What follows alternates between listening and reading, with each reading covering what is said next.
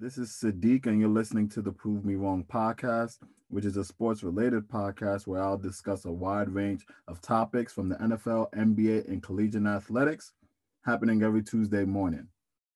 What's up, America? So, we talking about Will Smith and Chris Rock. We talking about March Madness. We're talking having some NBA takes, and to end it all off, one of the blockbuster trades in the NFL. Roll my music.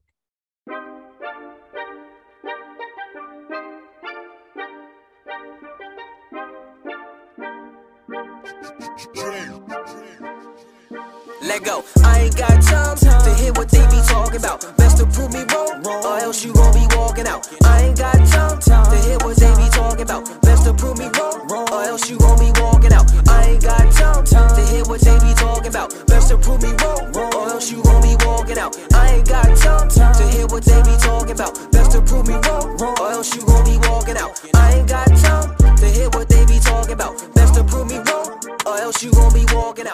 So I'm gonna start off the show and talk about something that everyone's been talking about for the last 24 to 36 hours. It hasn't been two full days yet.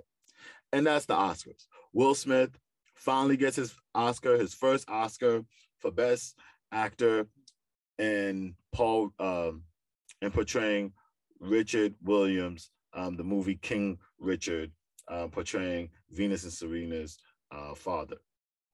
But that's not really what we're talking about here. We're talking about the slap. We're talking about Chris Rock making a joke towards Jada Pinkett and Will Smith reacting to it by getting on stage and slapping him. And I just want to say, Will Smith was wrong. He was flat out wrong. People want to say, well, he was, you know, protecting his wife. If you think what he did on national TV was about protecting his wife, I don't know what to say to you. That was more about his insecurities than anything else. Watch the video. His initial reaction was that he was laughing. And then he saw Jada wasn't laughing, and then he retaliated.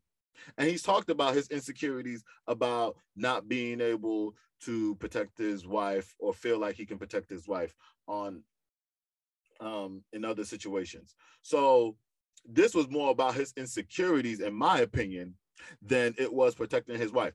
Plus, let's just be real. You ain't doing that. If The Rock made that joke, you ain't doing that. If Shannon Sharpe made that joke, and you damn sure ain't doing that if that was Terry Crews. So Will Smith, what we doing here? And another thing, you can protect your wife if that's what it truly is, because obviously I'm just speculating. You can protect your wife without putting hands on somebody. Chris Rock didn't lay hands on you. Chris Rock didn't lay hands on anybody. He made a joke. Keep in mind, people want to say, well, Chris Rock had it coming. Well, Will Smith, Jada, and those who come to these award shows have it coming.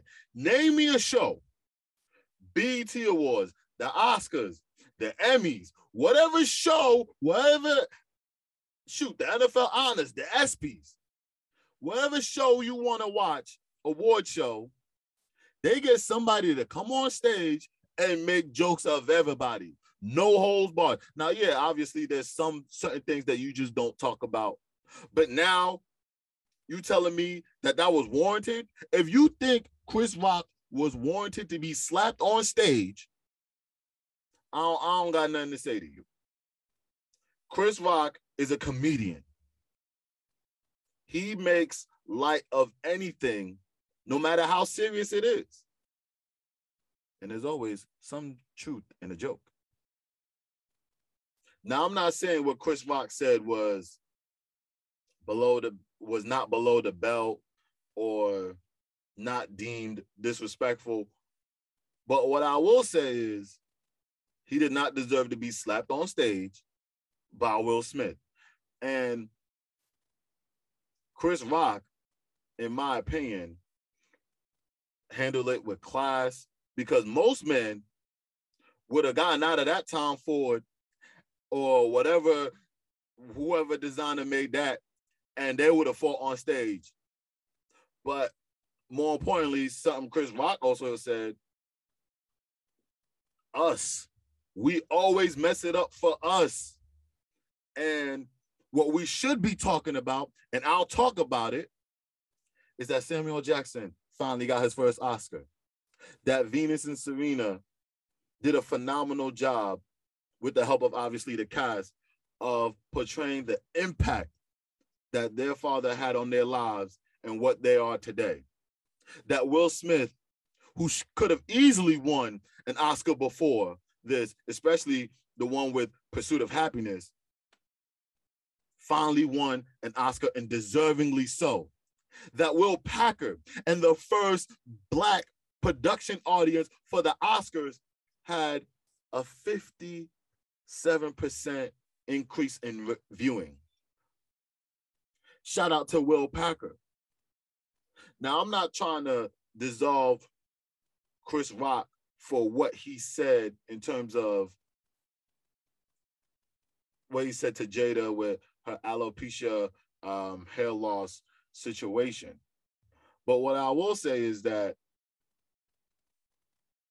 this is what he does. If you're sensitive to that, then don't come to the show because there's no holes barred. Remember, he made a comment about Will and Jada before. So to me, like I said before, and I'll say it again, this was not about protecting his woman.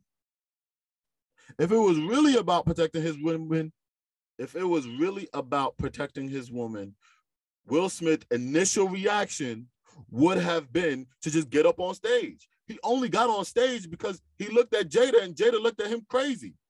But more importantly, this was in March. What was happening with August last summer? Will Smith, that's the dude that you should be getting at because he was all up in your house doing what you should be doing to your own wife. Now, all those people that was saying that Will Smith was protecting his wife are the same people that was selling his name last summer when Jada was talking about the entanglement.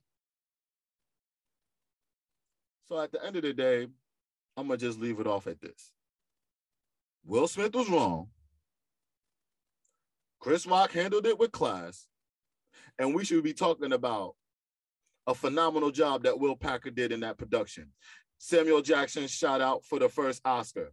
Venus Serena, you know, being able to showcase the the impact that their father had, and and all above all of that, Will Smith and his phenomenal performance in this film. Okay, so instead of talking about Will and Chris Rock, let's talk about some NCAA basketball, shall we? That Sunday, UNC laid the smackdown on St. Peter's. St. St. Peter's has had a tremendous run getting to the Elite Eight. And that came to a crashing halt against UNC because UNC said, nah, we're going to beat the brakes off you. The game was over by halftime. They were already up by 19. And the end game, they they were uh they beat them by 20. UNC played like they're supposed to play. Now you saw them against Baylor, and they almost wet the bet on that, but they rose up in, in overtime and they won, and then they took care of business Saint, against St. Peter's. They didn't really, you know, score particularly well um, or shoot the three, but they played great defense and they stymied them. St. Peter's was 30% from the field they were 25% from three point range. That's the story. Um, that's literally the story. Um, UNC Chapel Hill, they they just dominated them and they just showed them that you know there's there's levels to this. But shout out to St. Peter's because they came in here, nobody expected them to do something, and they made history. First team to get to the Elite Eight. That, that that's what happened. First team to get to the Elite Eight. Um, and, and it was it was phenomenal to see. Um, so we'll see what happens in the final four. Um, Kansas laid the smackdown on the Hurricanes. They just beat the brakes off of them. And in the first half, Miami thought they had a chance. And then the second half happened and they had no chance because the Jayhawks went on a 47 to 15 run in the second half. And they just demolished them. The Hurricanes were turning the ball over left and right. And the Jayhawks, all they did was just take that and convert those into points. Um, and it will be interesting to see what happens in the final four um, because the Jayhawks now have to go against Villanova, um, the number one seed versus number two seed, and then UNC versus Duke. First time Duke is facing UNC in the final four for the right to go to the championship game. Now, I'm gonna make my predictions right now. Villanova versus Kansas. Man, I'm riding with Villanova. I just am. They play a slow tempo. They're a defensive orientated team. They're a team that doesn't really beat themselves. So I anticipate this being a slow game and a low scoring game. Um, so I I have, you know, Villanova winning against Kansas. Now, UNC versus Duke. Duke, I thought was going to be out of this a couple of rounds ago, but they rose up. They sh- they showed out on a 15 to 2 1 against Michigan State, and and they was able to advance. Um, so this magic carpet ride that Coach K is riding on, I think it comes to a crashing halt. I, I got UNC winning against Duke. I think UNC they were able to beat the defending champs in Baylor in overtime, averaging after giving up a 25 point lead. I think they're battle tested and I think they're ready to go. Mind you, they've already beaten Duke in a hostile environment with Coach K being his last game um, at Duke. Um, I just think that UNC is just mentally tougher than Duke right now. And I think they're gonna win. So I have my national championship game, Villanova versus UNC, um, and, and, we'll see what happens. I ain't got time to hear what they be talking about. Best to prove me wrong, or else you gonna be walking out. I ain't got time to hear what they be talking about. Best to prove me wrong, or else you gonna be walking out. Walking out, walking out. Now some more basketball for you, but now we're going to the association. I ain't gonna lie, y'all. I'm concerned for my Miami Heat. We're not looking too good. Now I know we won the other night against the Kings, but before then, we got the brakes beat off of us against the Nets. We lost to the Knicks. We lost to the Warriors. We lost to the 76ers. Our last three wins against against the Pistons, the Thunder, and the Kings. None of those teams are even sniffing the playoffs. So I'm actually really concerned. Jimmy Butler had a little spat with Erik Spoelstra. I'm not too worried about that. But the Miami Heat have not been playing great basketball, giving up over 110 points in their last couple of games, averaging. They, they you don't look right. And just before the playoffs, now my thinking is I hope I hope they just putting it on cruise control because they just really waiting for the playoffs. But y'all not been playing well. Jimmy Butler has not played well. Duncan Robinson has not played well. Kyle Lowry has not played well. Bam Bam hasn't ha- played to expectations. This team is predicated on playing defense, playmaking for one another, and being a collective unit. And we just not seeing that. The Miami Heat are one of the best teams of in on defense, especially in the paint. And they've been just it's just been a highway. You can get score, you can get a score, you can get a score. Mind you, those losses that I talked about, their best players wasn't even playing. Except for the Nets, you know, they had KD and Kyrie. But come on. Miami, y'all got to get it together. That's on one front. And on the other front, I just want to let this be known. the Phoenix Suns are the best team in basketball. They just are. I don't want to hear it. They're the best team in basketball, and it's honestly not close. Devin Booker, while he won't get MVP considerations because his numbers aren't that good, even though the NBA has told us um, for the last what 20 plus years that if you're the best player on the best team, the chances of you winning MVP are high.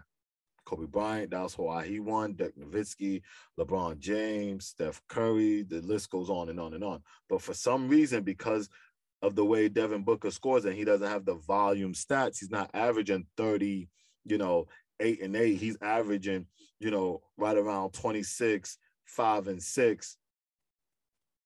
That he's not being truly considered for MVP, which is just asinine to me because all that means is that he's very efficient and they play great defense.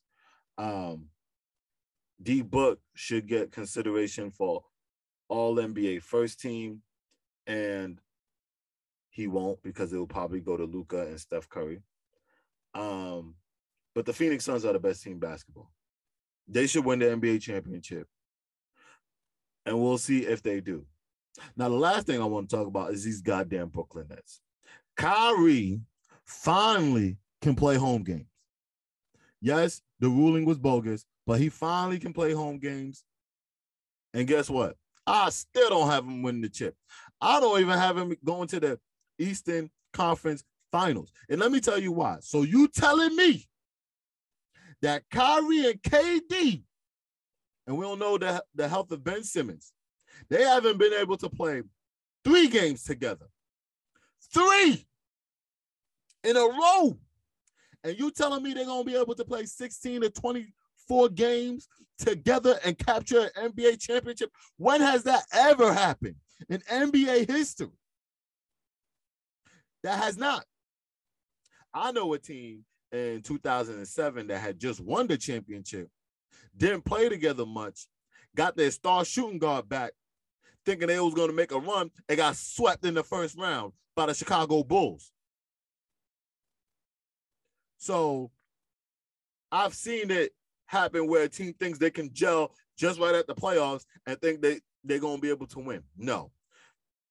Kevin Durant, Kyrie not win the NBA championship this season, and let's get over it. Okay.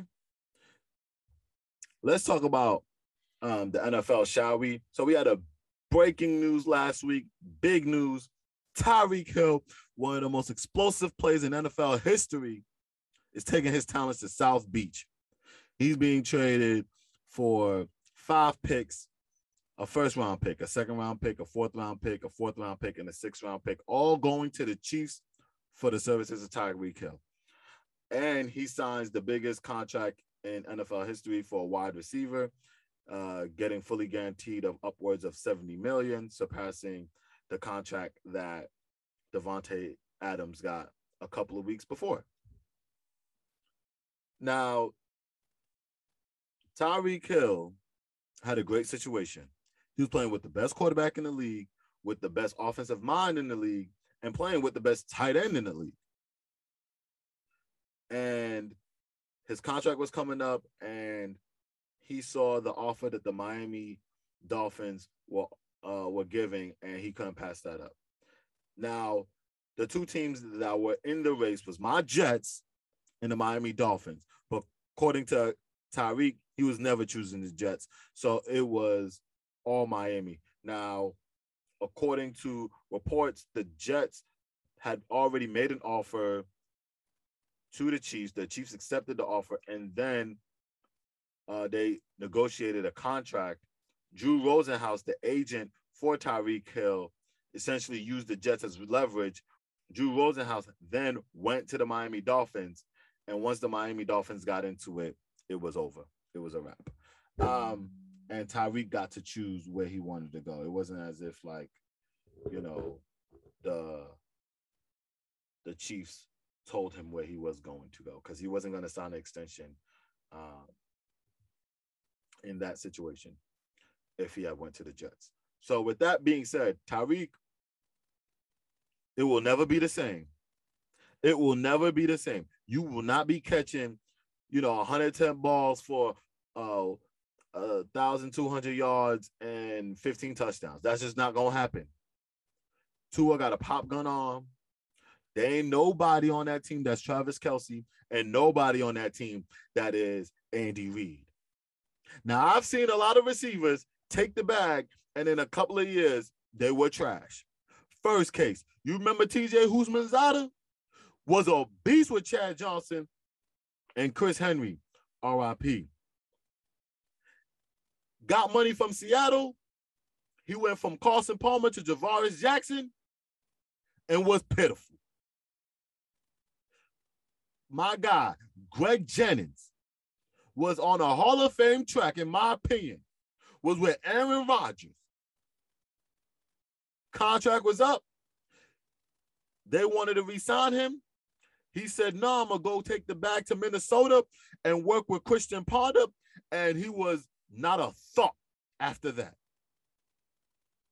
This past season, Kenneth Golladay, everybody thought it was a holiday for the New York Giants. And he was playing with Matt Stafford, got the bag to work with Daniel Jones, and he hasn't been in the end zone. So Tyreek, I'd rather, in my opinion, I'd rather be a top five paid receiver with Patrick Mahomes because that's what the reports were. The Chiefs did offer him, you know, five.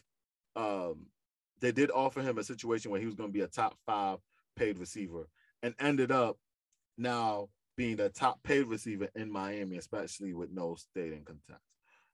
But Tyreek, I don't care if it's Tyreek Hill, Lauryn Hill, King of the Hill. You never gonna be the same, bro. It's never gonna be the same. And why you had to slight my jets like that in your opening presser? That was cold, bro. That was cold. Once again, thank you for listening to yet another episode of Prove Me Wrong. If you ever want to get on the show, if you ever have any comments, you can DM me or you can comment me at my Instagram, prove me wrong underscore podcast, and I'll be waiting for your comments.